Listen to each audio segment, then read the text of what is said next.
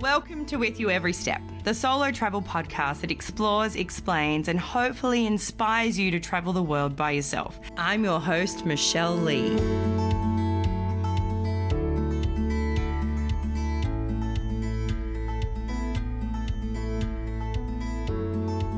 True crime seems to be the hottest thing going around at the moment. Dark tourism has been around for a long time. For those that don't know, Dark tourism is defined as tourist destinations that are historically related to death or tragedy. As you've heard me say previously, I love dark tourism and history.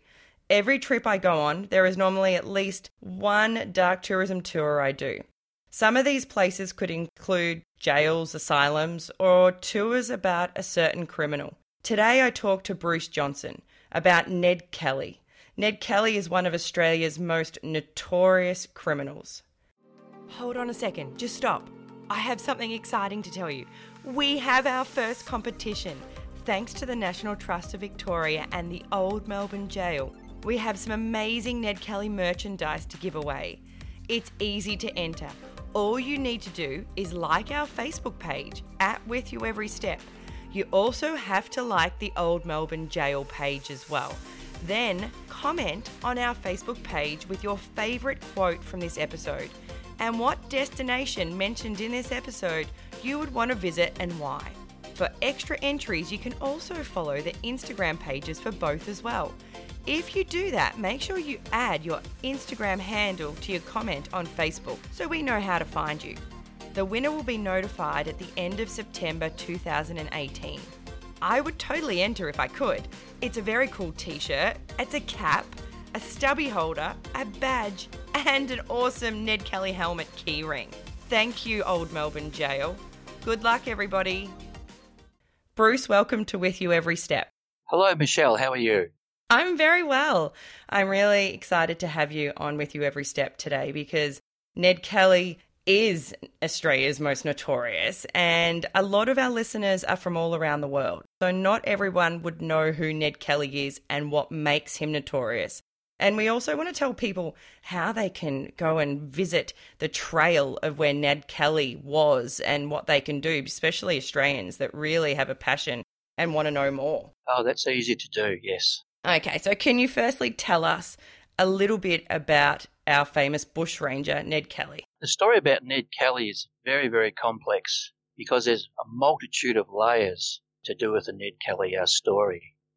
And uh, Ned means a lot of things to a lot of different people. Uh, you, you, have the middle of the road people that just like the story, and then you have the two extreme people that like to study history, and then you go out to the, the real extreme uh, Ned type people that cover themselves in tattoos Mm, that's a very Australian thing. A lot of Aussies have a Ned Kelly tattoo, don't they? Oh, they certainly do. There's a fellow up in Glenrowan who, who drops his decks in the main street to show off his tattoos. It's quite... I'm guessing it's is it on his bottom? It's everywhere.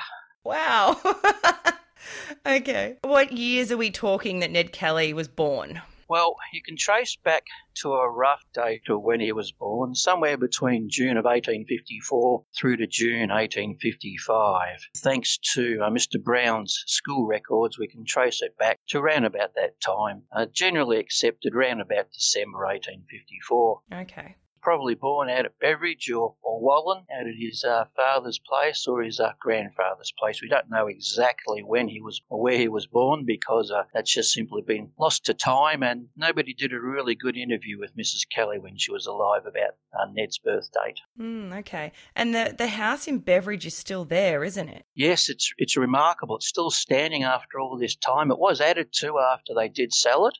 Mm-hmm. Uh, but the basic structure is still there today, which is absolutely amazing. Yeah, so if people are wanting to do their own Ned Kelly tour, that, is that a good place to start? Ah, uh, yes, it is. The story about Ned, if you're trying to trace it, it basically is split by the Strathbogie Ranges. So you either have to go up the Hume Highway up to Beechworth and then come back down the other side to Mansfield, etc. Okay, so for those that don't know, we're talking about Victoria, which is a state in Australia down the south part, and these places that we're talking about are northern Victoria and they're very rural, aren't they? They are, yes. The northeast of Victoria is uh, quite rural, very easy to get to. Cover a lot of distance. A two day trip will cover up to about 900 kilometres. So, do you think two days is what people would need if they're going to do their own Ned Kelly exploration? Oh, definitely two days. You, you can do parts of it in one. Yeah. Like I say, the story is split basically across the Strathbogie Ranges, so you have to choose which uh, side you're going to do. But definitely two days to cover the majority of the sites. Okay. So give us Ned's story. Ned's story. Um, he was born around about December 1854. Had a, probably at a Beveridge where his uh, father's house was. Uh, spent some time there. Then they, the family sold up, moved up to Avenel. Unfortunately, uh, Ned's father passed away up there, and then Ned became the, the head of the family, and he was fiercely protective of his family uh, from then on. Then they moved up to Greta. And he had a lot more other siblings. Yes, yes. He ended up with um, 11 brothers and sisters. Uh, but also, while he was at Avenel, he, he saved uh, a young fellow called Richard Shelton from drowning in, in the creek up there. And for that, he received his green sash that he uh, absolutely cherished for the rest of his life. He actually wore it at the siege at Glenrowan. And how old was he when he did that? He was about 12 at that time. So he was quite young. He was very young, yes. He was still going to school. Mm-hmm. Then they moved up to uh, Greta and eventually they moved out to the farm location out on 11 Mile Creek where uh, they stayed for quite some time. Is that still around? Only one chimney is left. They uh, moved there when it was just a hut and Ned built a proper house there. It did come uh, quite modified over time, uh, but it has now fallen into complete ruin. Mm-hmm. Last chimney just fell down in, in recent times. But at that particular location at Greta, Ned got involved with a fellow called Harry Power, mm-hmm. and uh, Harry introduced him to bushranging. And what is bushranging for those that don't know? Bushranging is where bad guys range in the bush. Fair enough. We had three phases of bushranging in Australia. We originally had the bolters. They were convicts who were brought to Australia and they bolted out into the bush. Then we had the Wild Colonial Boys. They were people that were uh, born in Australia. And then we had the gangs, like the Kelly Gang. They were the bush rangers.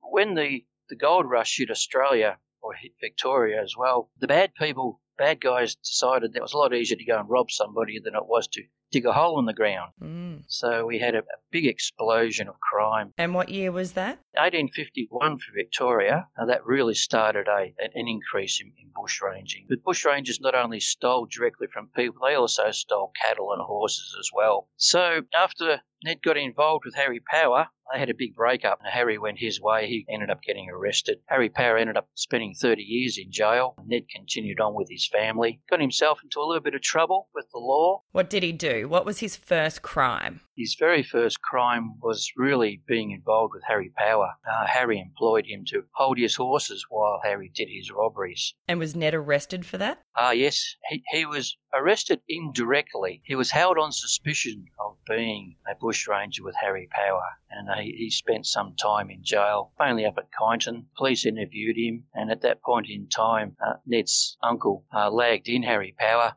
and Harry Power always said that it was Ned that lagged him in but it was actual fact that it was Ned's uncle. Oh, interesting. He was caught up at up at Powers Lookout, which is my favourite location in Kelly Country. Okay, and that's named after Harry Power? Yes, it is. Lovely location. Is there a lot of areas up in northern Victoria that is named after the story that we're going to be talking about? There are some locations like the, the Kelly Caves. Uh, there's also the Police Caves in the Woolshed Valley. Was it a crime to be a bushranger? Oh, most certainly, yes. There were about 1,500 bushrangers spread across Victoria over time. Um, it certainly was an offence. Um, most people did small robberies only once, and others turned into a, a lifetime career. Most serious bushrangers only had a short career because they were either hanged or put in the jail. Mm, okay. A fellow called Wild Wright stole a horse and he went to the Kelly property and told Ned that he'd lost his horse. He actually lost his stolen horse, but he didn't tell him that it was stolen. Ned eventually found this horse, went into Wangaratta and was riding around with it. And when he came back to Greta, um, he was arrested by uh, Mr. Hall, the policeman there, mm-hmm. who pistol whipped him. Oh. Yes, and um, he was put in the jail for receiving a stolen horse, and Wild Wright was only given 18 months. Mm, Okay. Because at that point in time, the, instruction was for the police force to make life hard as possible for the Kellys as much as they possibly could. So at that point, they already didn't like the Kelly family? No, no, they did. Unfortunately, when Ned's father's brothers came out to Australia, they got themselves heavily involved with stealing cattle and horses, etc. And uh, very early in the piece, they drew attention to themselves. So the police were always looking to put them in jail. So Ned came from a family of criminals? His father's brothers were definitely criminals. They were heavily involved with uh, stealing horses and cattle, things like that. Not bushranging so much, but just stealing horses and cattle because that was easy to do because it was such a rural community up in the northeast of Victoria. And was this happening? Happening because people were so poor? Oh, yes. A lot of the farmers were very poor in the early days, and uh, they just simply had to do what they had to do to survive. All right. So Ned then has been in jail for three years, did you say? Yes, he, he was. And when he came out, he found that his uh, mother was about to have a baby and just about to get married to a fellow called George King. Okay. And uh, after Ned came out of jail after that three years, he went on the straight and narrow. What jail was he in for those three years? He spent some time in Pentridge. He also spent some time down at the Hulks, uh, down at Williamstown. So you mentioned hulks. What are hulks? In the 1850s, when the uh, Melbourne jail became full, they needed somewhere to keep the overflow prisoners. So they bought five hulks and moored them off Williamstown in Hobson's Bay, and they used four of them to house the prisoners, the overflow prisoners. So they were boats? They were. They, they were old boats, and uh, they were called hulks, and they were just basically a, an unseaworthy ship that was being used to uh, house the overflow prisoners. And so, did they have cells in them? Yes, they did. And as it turned out, when Harry Power was eventually released, he ended up to be a tour guide on the Success, which was one of the hulks. Oh, Interesting. I did not know that. Mm, yes. All right. So he was over in the Hulks and he was in Pentridge Prison, which was in Coburg in Melbourne. That's correct, yes. Yeah.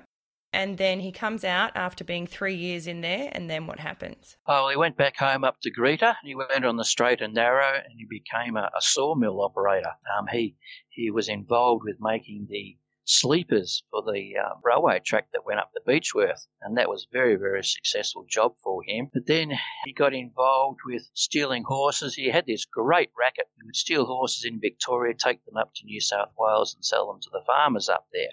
Mm, they didn't know where they came from. They thought they were his. Very clever. Yes, no, it was a very, very clever uh, racket.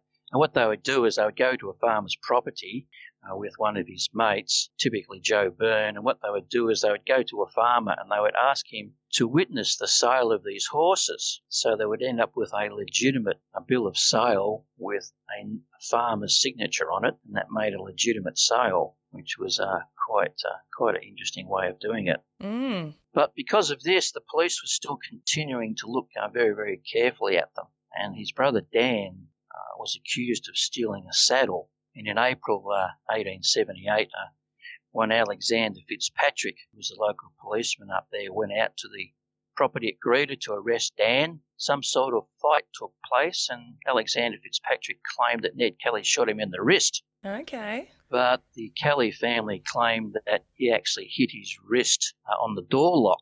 Two sides to every story, isn't there? Oh, there is. Fitzpatrick went back to Benalla, told his officer in charge that Ned Kelly had shot him and, and uh, came back the next day to arrest Ned and Dan, but they had fled out into the bush. They ended up at a place called Stringy Bark Creek. Mmm, famous Stringy Bark Creek. It is, and uh, the police, uh, just by chance, happened to be in the area. One of the police officers there were looking for an easy meal, so they were shooting at some parrots. And uh, Ned and his brother his friends heard this shot, so they went to investigate. And they discovered the police were camped there at Stringy Bark Creek, and there were, were two police officers in camp who they bailed up. McIntyre put his hands up, and the other policeman uh, decided to fight back, and he was shot and killed. So then they laid in wait for the other two police officers. When they came back to camp, they were also bailed up, and one of them was shot and killed on the spot, but Kennedy, he ran off into the bush. Ned chased after him. Uh, Kennedy ended up being shot there as well. So that was the a real big turning point for the gang. Was there already a reward out for the Kelly gang? Uh, not up, up until then, but after this uh, shootout at Stringy Bark Creek, there was of uh, £2,000. And how much would that be today? Uh, £2,000 uh, would be about a million dollars today. Wow. So back in those days, that was huge, right? It was. It was. And it was never claimed. And that was one of the interesting things. Also, when the reward eventually ended up to be £8,000, which is about $2 million or so, nobody ever claimed it. Wow. And so there was a lot of people that knew where they were at this point, where they were on the run because of this event at Stringy Bark Creek, and no one dobbed them in to get that money. Wow. No, nobody dobbed them in, which is truly remarkable. Ned had some real good friends. He really did. Mm, because he was known to be quite charismatic, wasn't he? He was. He was. He was a gentleman, and that uh, particular quality he, he learnt from Harry Power. Mm. He had lots and lots of friends. It went in his favour. And after the, the shootout at Stringy Bark Creek, they went on the run for 18 months. And during that time, they did two rather well planned out bank robberies. Okay. So the three police officers, do you know their names? I know you mentioned two of them. I'm not sure. Maybe you mentioned all three. Well, there was McIntyre, Kennedy, Scanlan. So they were the three police officers that were murdered. And who was Ned with at that time? Uh, he was there with um, his, his brother Dan, Steve Hart, and Joe Byrne. And that's who became known as the Kelly Gang? That's right. There was the four of them, and there was also Tom Lloyd as well, uh, Ned's cousin. He was basically the fifth member of the gang, but uh, he kept a very low profile, and luckily he survived. Okay. So the four, then the four members were on the run. When was the incident with Ellen Kelly? The incident with Ellen Kelly when she was arrested and put in jail for three years. Yeah. Was that before that or after that? 15th of April 1878. That was when Constable Fitzpatrick went out to the property and tried to arrest Dan. The police came back the next day to arrest Dan and, and Ned and also Mrs. Kelly because what actually happened during this supposed fight at the Kelly property, Mrs. Kelly hit Fitzpatrick over the head with a coal shovel. She was charged with the attempted murder of a police officer. Mm, but why did she do that? Well, the story goes that while Fitzpatrick was out there to arrest Dan, he made a pass at Kate Kelly, Ned's sister. Ned's sister. During the course of this big argument, this big fight, Mrs. Kelly hit Fitzpatrick on the head with a coal shovel. Protecting her daughter in her eyes. That is correct, yes. Mm. And for her trouble, she was arrested and put into jail for three years, and she spent her time at the Old Melbourne Jail. Yes, quite remarkable. Now, did that happen before that siege at Sprint Stringy Bark Creek, or was that after? That did happen before, yes. Okay, so that that's when the, the Kelly gang then were out in the bush and out on the run. They were, yes. Okay. They've had this incident happen at home. Their mum's been put in jail. They're out in the bush. They've had another incident where three police officers have been killed and they're still on the run hiding from the police. That is correct, yes. And the, the only real people that the Kelly gang feared while they were on the run were the Aboriginal trackers from Queensland.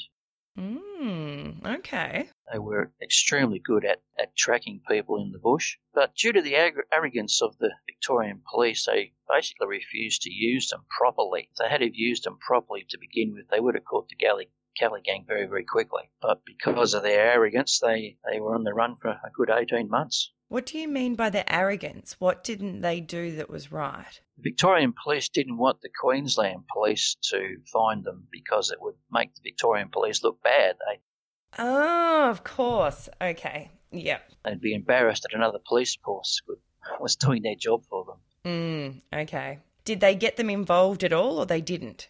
They did. They came very close to capturing them at one particular point. They were fairly heavily involved, but they forced to keep a background role more than a, an active role in trying to capture them. Okay. So they kind of had them as a token, really, not because they really wanted them to actually catch them. No, no, that's exactly right. They were basically there as a token. If they had to use them correctly, they would have found them very, very quickly.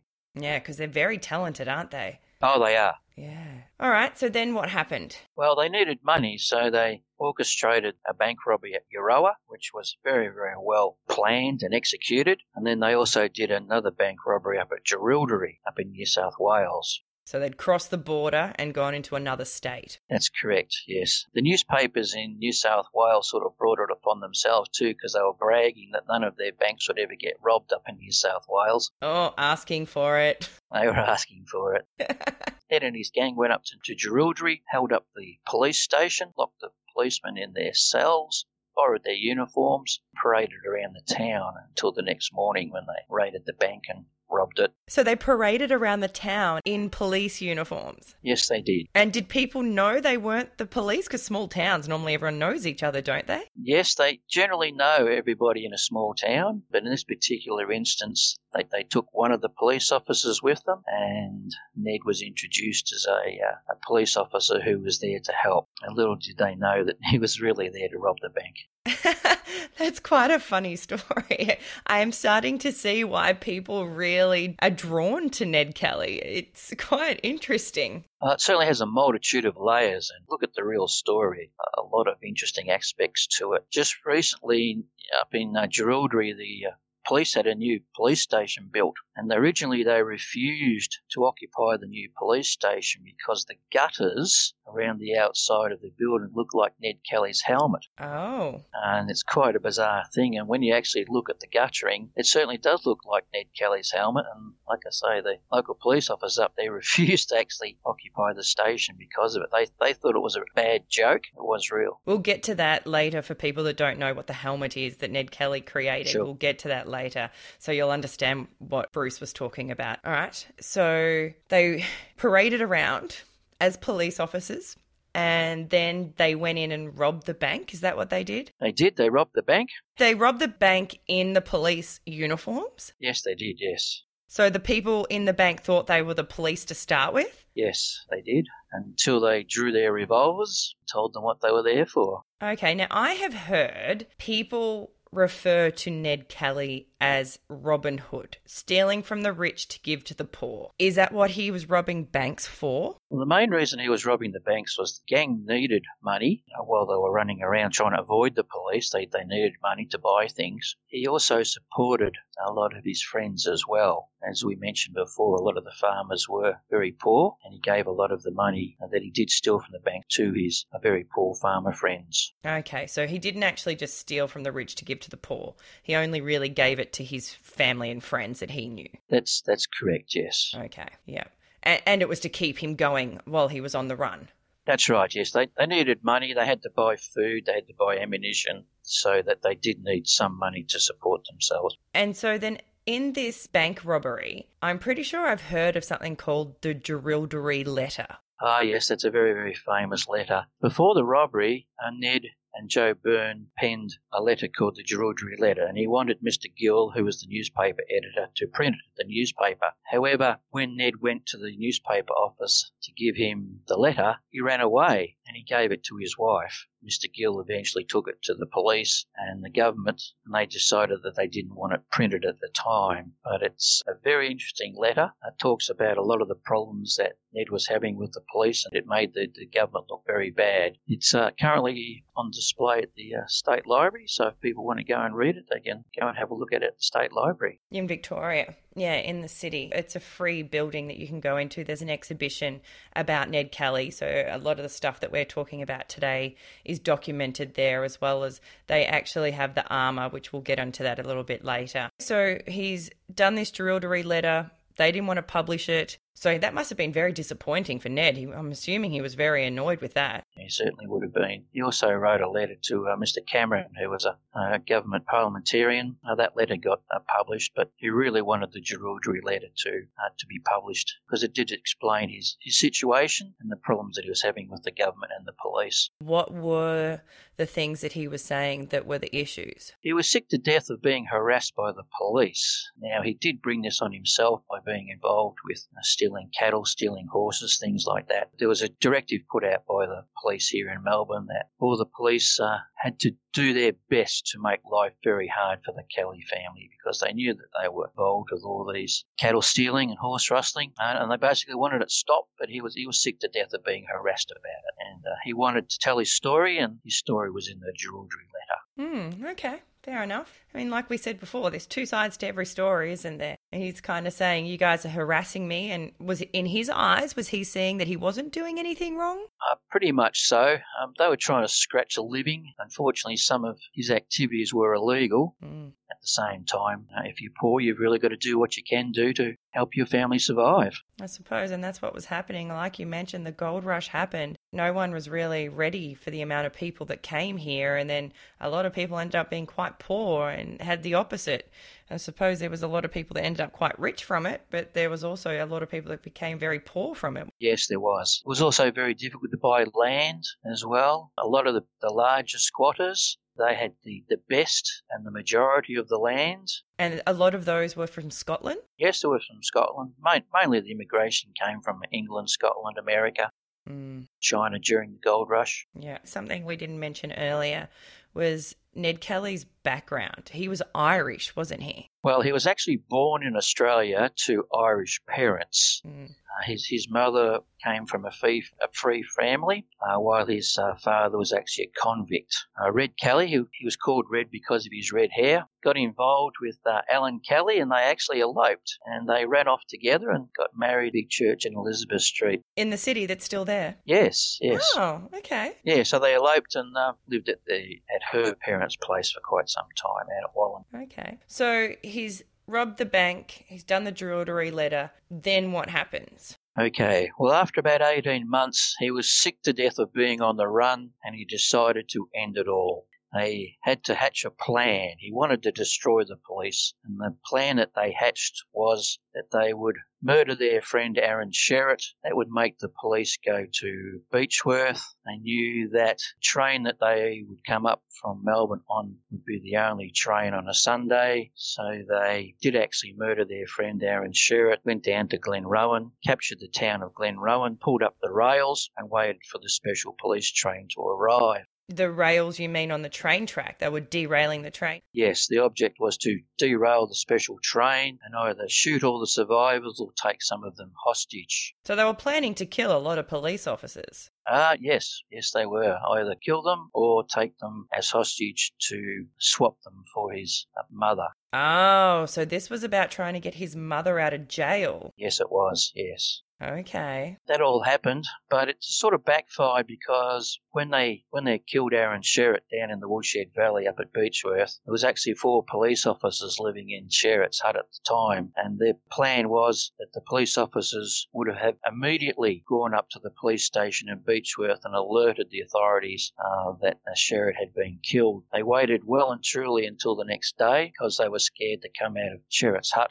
and plans started falling apart. In the meantime, they had gone to Glenrowan, captured the town, pulled up the rails and waited for the special police train to arrive. Okay. But because the police took such a long time to arrive at Glenrowan, they were just about to leave when they let one of the captives go, and that was Mr. Curnow, who was the local school teacher. So they let him go? They let him go, yes, and he took a lamp and his sister's red llama scarf down to the railway line. He stopped the train and told them the Kelly gang were holed up at the Glenrowan Inn. So the Glenrowan Inn, it was like the pub, wasn't it? It was. It was owned by Mrs. Jones, and that was the local watering hole up there. There was actually two hotels in Glenrowan, uh, but Mrs. Jones is the one that they held all the captives in. And I have heard stories that people weren't really kept in there like hostages. They were having, they were dancing, singing, drinking. Was that happening? Yes, it was. Because it took such a long time for the police to get to Glenrowan, they had to keep the captives amused.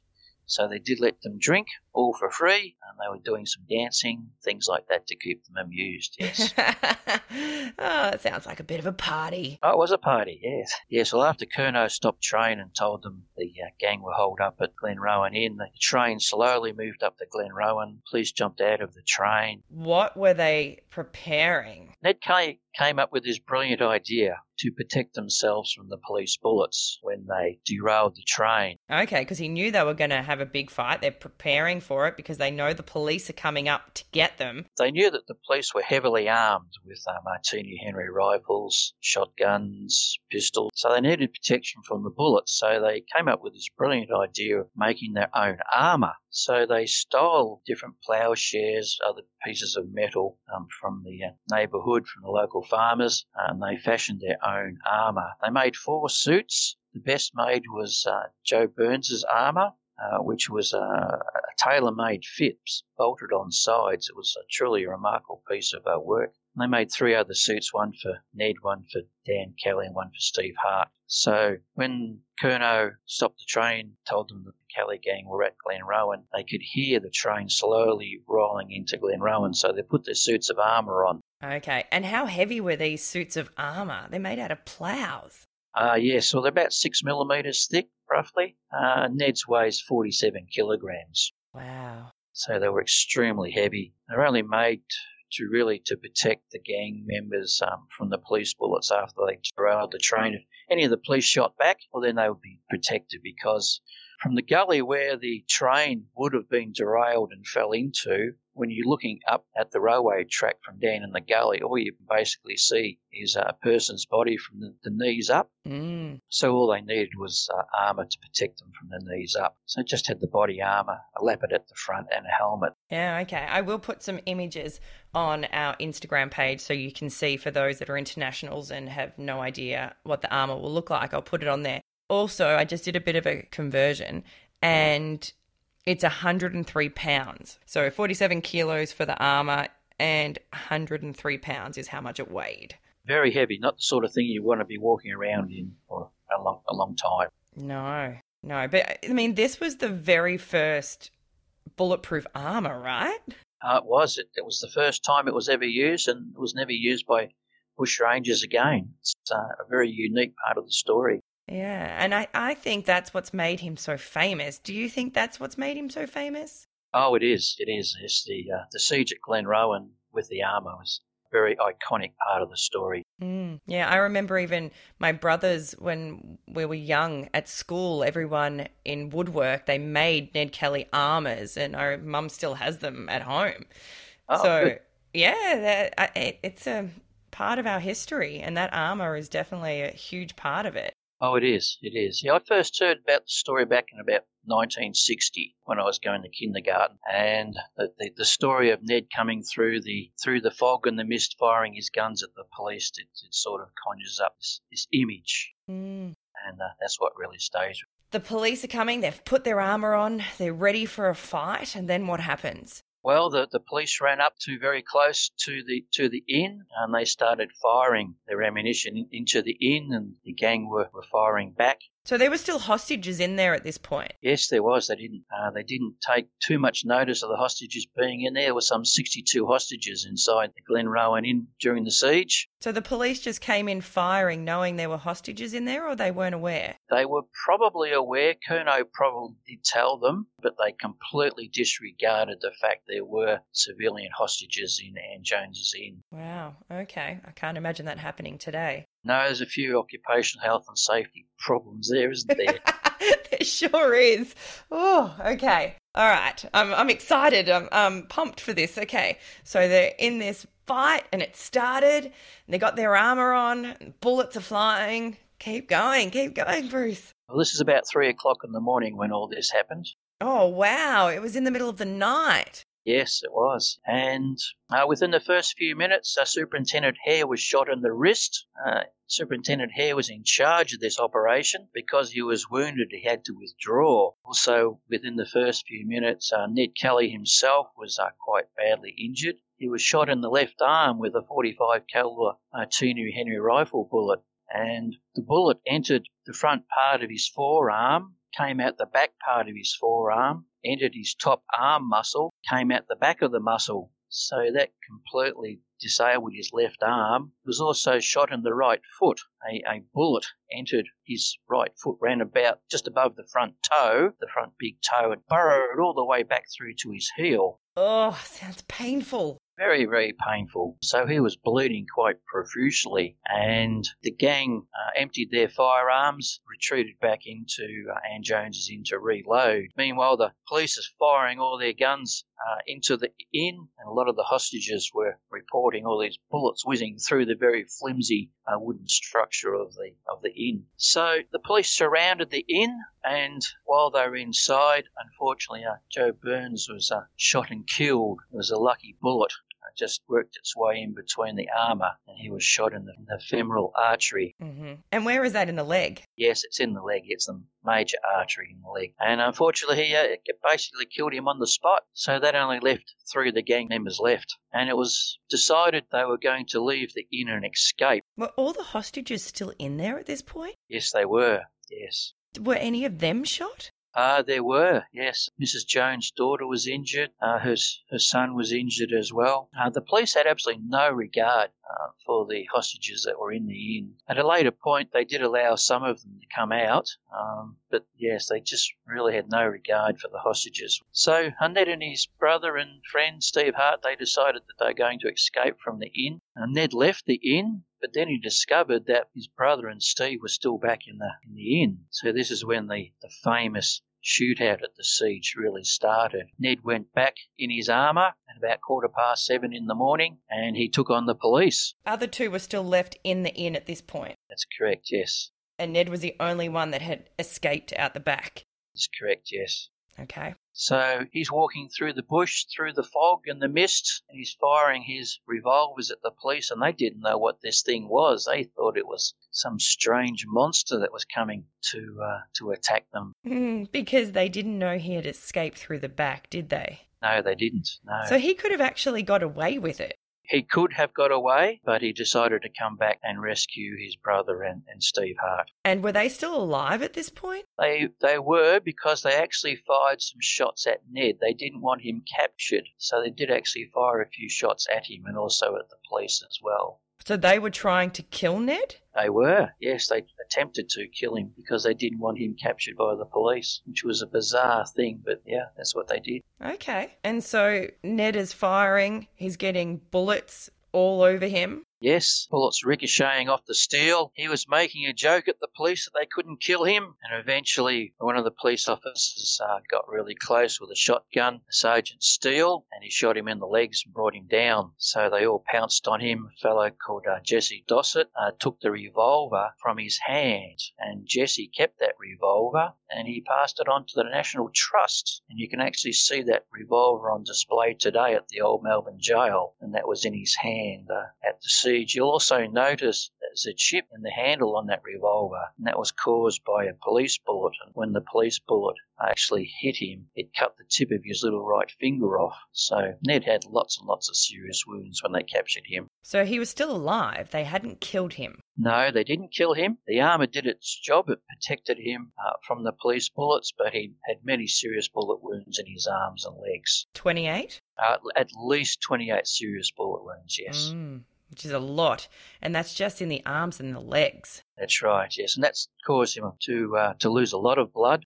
Mm. So they've got Ned. The other two are still in the inn with the hostages. So there was only just uh, Dan Kelly and Steve Hart uh, left inside the inn by themselves. And then what did the police do? Well, the police continued to surround the hotel. They kept firing. At about 12 o'clock, it all went very quiet inside the inn, and they thought that they had escaped, so they were very carefully monitoring the inn. And about four o'clock in the afternoon, one of the policemen, Mr. Johnston, uh, decided um, that it was time to end this, so he sneaked up very close to the inn and set fire to it. Mm. And the two boys still didn't come out. And while the inn was on fire, Father Gibney raced in and found two bodies inside the inn. And he he touched their cheeks and they were very, very cold. So the theory was that they may have committed suicide because the bodies were so cold. Father Gibney couldn't drag the two bodies out. He brought out Joe Byrne's body, but he left the other two in there, which were Dan and, and Steve Hart.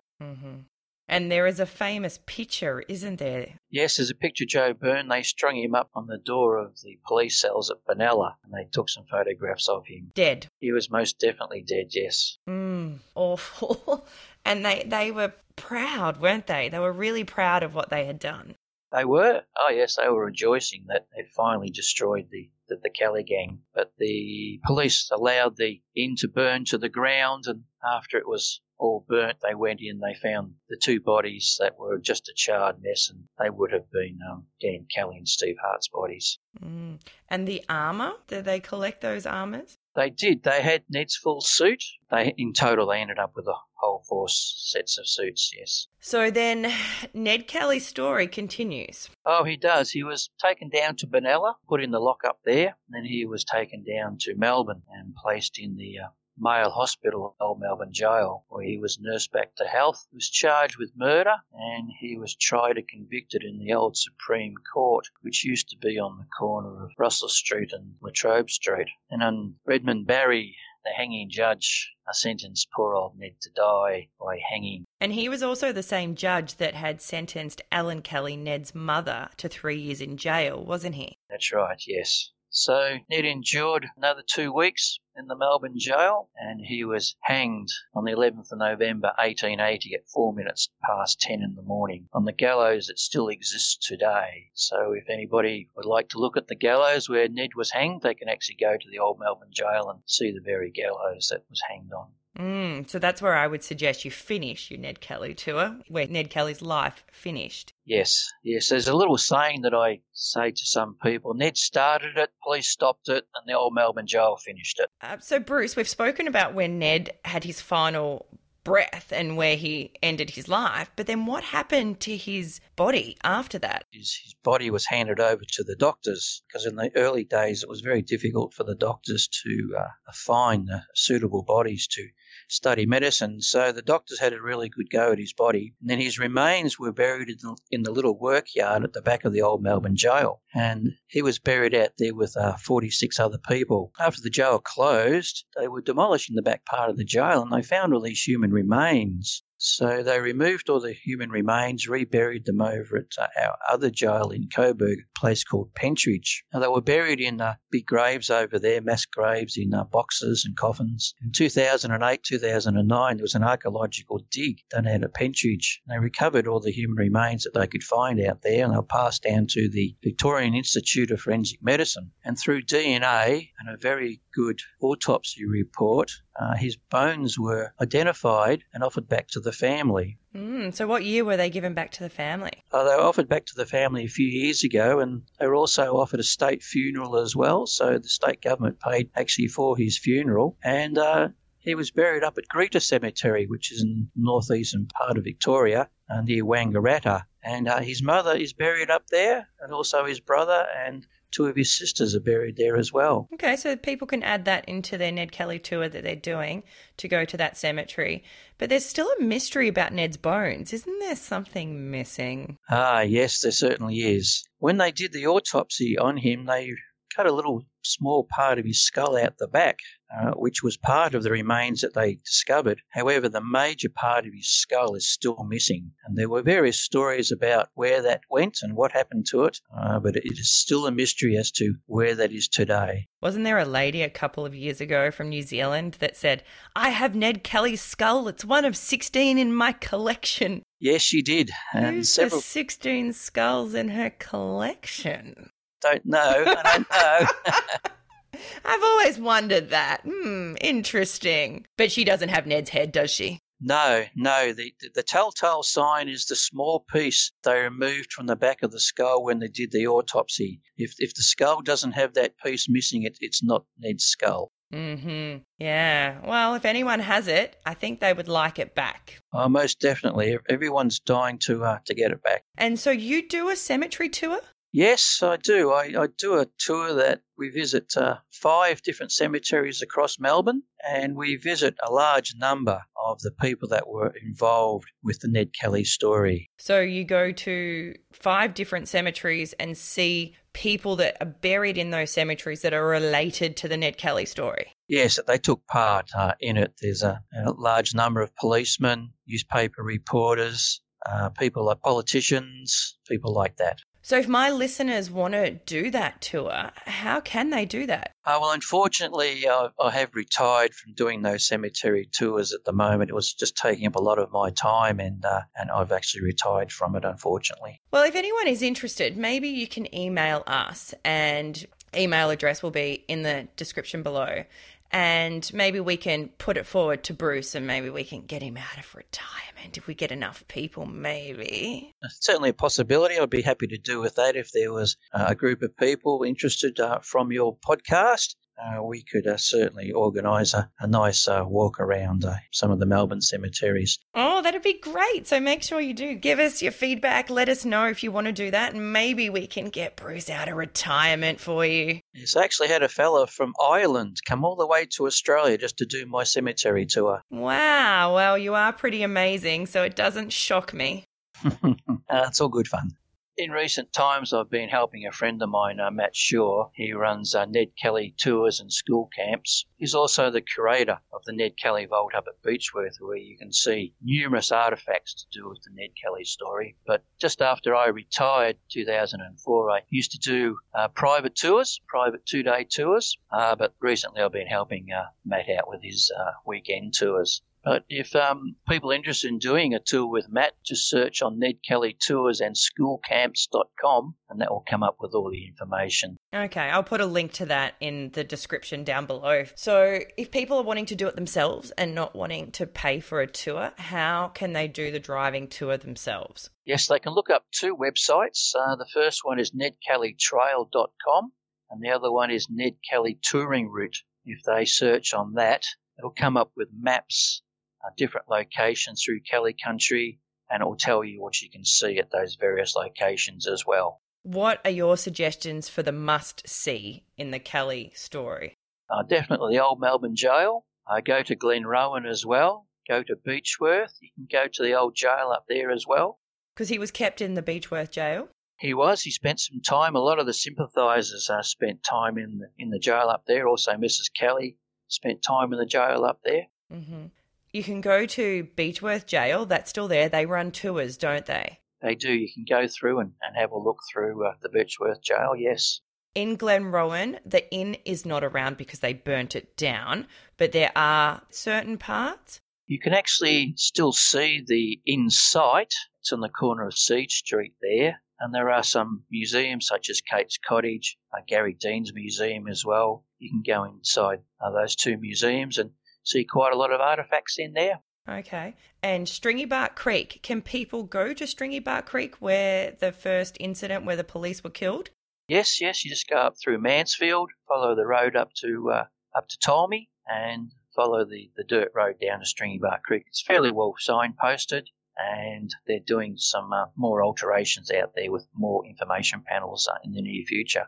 I would totally suggest going to the State Library. Ned Kelly's armor is kept there, as well as a death mask. And there is also a death mask at the old Melbourne jail of Ned Kelly, too. Can you explain a little bit about death masks for people that might not know what they are? Yes, that is with Ned's armour being on display at the State Library, that's um, free to see. There's also two other suits of armour that you can actually see as well. If you go to the Police Museum, they have Dan Kelly's and Steve Hart's armour on ah, display. So the Old Melbourne Jail has a fee to enter, but the State Library is free and the Police Museum is free to enter. That is correct, yes. So people can go and have a look at some things and doesn't it's not going to cost them a fortune, which is great. Uh, as long as they can do a little bit of research, look up the Ned Kelly Trail and the Ned Kelly touring route, uh, they can see quite a lot for free by themselves. Now, with the death masks, death masks were actually made for four different reasons. And I'll explain to you, you in a second just how they used to make the death masks. But the first reason they made them was it's a three dimensional object. It's much better than a two dimensional flat photograph, so you can see exactly how the person looked after they were executed. Secondly, it proved that the government owned your body and you had been judiciously executed. Thirdly, they're also made for a pseudoscience called phrenology. And what phrenology was all about was they were trying to find out the reason why people turn into criminals. In the 1790s, a Dr. Gall, he studied all his friends, relatives, murderers, insane people, and came up with this idea that there were 27 different sections of your brain that controlled your character. He said that the more active of these 27 different sections were, it would create a lump on your brain, and this lump was transferred to your skull. So the theory was all you had to do was measure the size of these lumps and the relative position of these lumps to them to each other, and you could map out your personal character and also your criminal character. And of course, it was all proved to be incorrect in the early 1930s. However, it didn't stop the professional phrenologists from making lots and lots of money. Well, the, the three areas that they were mostly interested in was around the ear area, and they were designated combativeness, destructiveness, and acquisitiveness. And they were the three areas that they were mainly interested around the ear. It was totally um, proved to be incorrect um, due to medical advances. And fourthly, they were made because in the early days we had no entertainment as we did today, such as radio and TV. We only had the waxworks. For example, Maximilian Kreitmayer, when he made Ned Kelly's death mask, he had it on display at his waxworks the very next day. and people were lining up to see it, weren't they? They were. They would pay their shilling to go in and have a look. And he had an excellent display. I would have really liked to have seen that. So they made quite a few of Ned, didn't they? They did. According to the National Trust records, they made about 30 death masks from the original mould. I don't quite know how they figured that out, but that's what the records say. Really? The State Library's got a copy, Melbourne Jail has got a copy, there's one up at Beechworth, um, Burke Museum, there's quite a few of the original death masks around, yes. About 30 they made? Made about 30 from the original mould, yes. Wow. And can you explain for people how they make them for those that don't know? Yes, um, men and women were treated differently. If you were a male, they would shave off your hair, whiskers, and mustache, and they would cover the head in oil, and then they would make a mould, sometimes of plaster, sometimes of hot wax, around the head. And they oiled the skin so it wouldn't stick. And they would remove the mould, filled the mould up full of plaster, and that gave you a death mask. However, if you were a female, it wasn't seen to be the right thing to shave off your lovely long hair. So with the lady, they would just simply tie the hair back very tight, oil the head, make the mould, and then fill the mould up full of plaster from there.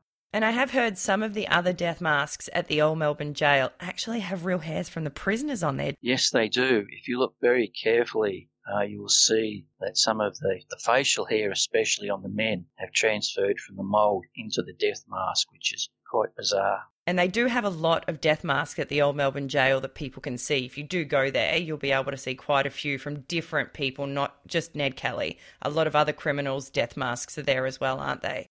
Yes, they are. They made about 45 in total. Some of them have been broken, some of them have been lost, but there's around about 39 uh, in the collection at the old Melbourne jail. Not all of them are on display, as you mentioned. Yeah, that's great. Okay, so there's a lot of things that people can go and see if you are wanting to do a little bit of dark tourism. The Old Melbourne Jail is definitely a great place to start if you've never been to a dark tourist destination before. It is very dark and gloomy, and it is a great place to visit. It's got a lot of history. They can go to the State Library, the Police Museum, there's a lot of artifacts there. Glenrowan has a lot of artifacts. And then they can do their own, like, Kelly Drive around Kelly Country, which is in North Victoria. So the hotspots would be Stringy Bark Creek. Where else would you suggest, Bruce? Uh, Powers Lookout. Powers Lookout is my most favourite location. Uh, when you go to the car park there, there's a, a lookout just at the car park and then if you walk down the little dirt track, it'll take you uh, down some stairs and up some stairs. Uh, and there's a fantastic lookout there that looks up and down the, King River Valley. Absolutely love it. Okay, so it sounds like a beautiful scenic spot. Oh, it is. Lovely view. Lovely view. Okay, and there's still a lot of descendants from the Kelly family around, isn't there? There is. There's about 300 odd, odd descendants running around. Also, the Sherritt family and the Hart family if you go up into the northeast of Victoria, you do have to be a little bit careful uh, what you say to people because you really never know who you're talking to. Mm-hmm. Yeah, that's good advice. You don't want to be saying anything bad if you're talking to a family member of each side. And I'm sure it's the same for families of the police that were murdered as well. Oh, very much so. If you go up to Mansfield today, everybody's on the side of the police at Mansfield. If you go to Beechworth, for example, everybody's on the side of, of Ned and his family. Hmm. Sounds like a really great driving tour for anyone that would like to do that.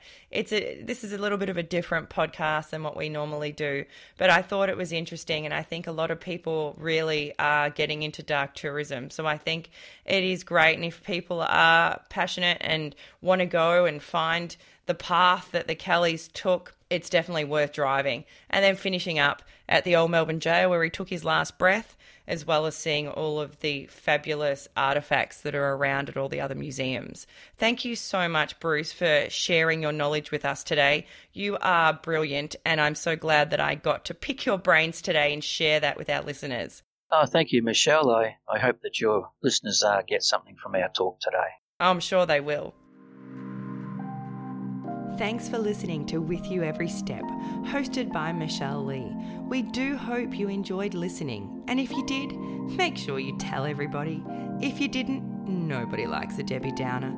Please subscribe to get up to date with our latest releases and give us a thumbs up on our social media at With You Every Step. We love to hear from you. If you have any questions or inquiries, please email us at michelle at michellelee.com or head to the Contact Us page at our website, michellelee.com. That's also where you'll find all our blogs mentioned in the podcast. We love to hear from you, and if we have inspired you to travel, thanks for listening. Love life and adventure on.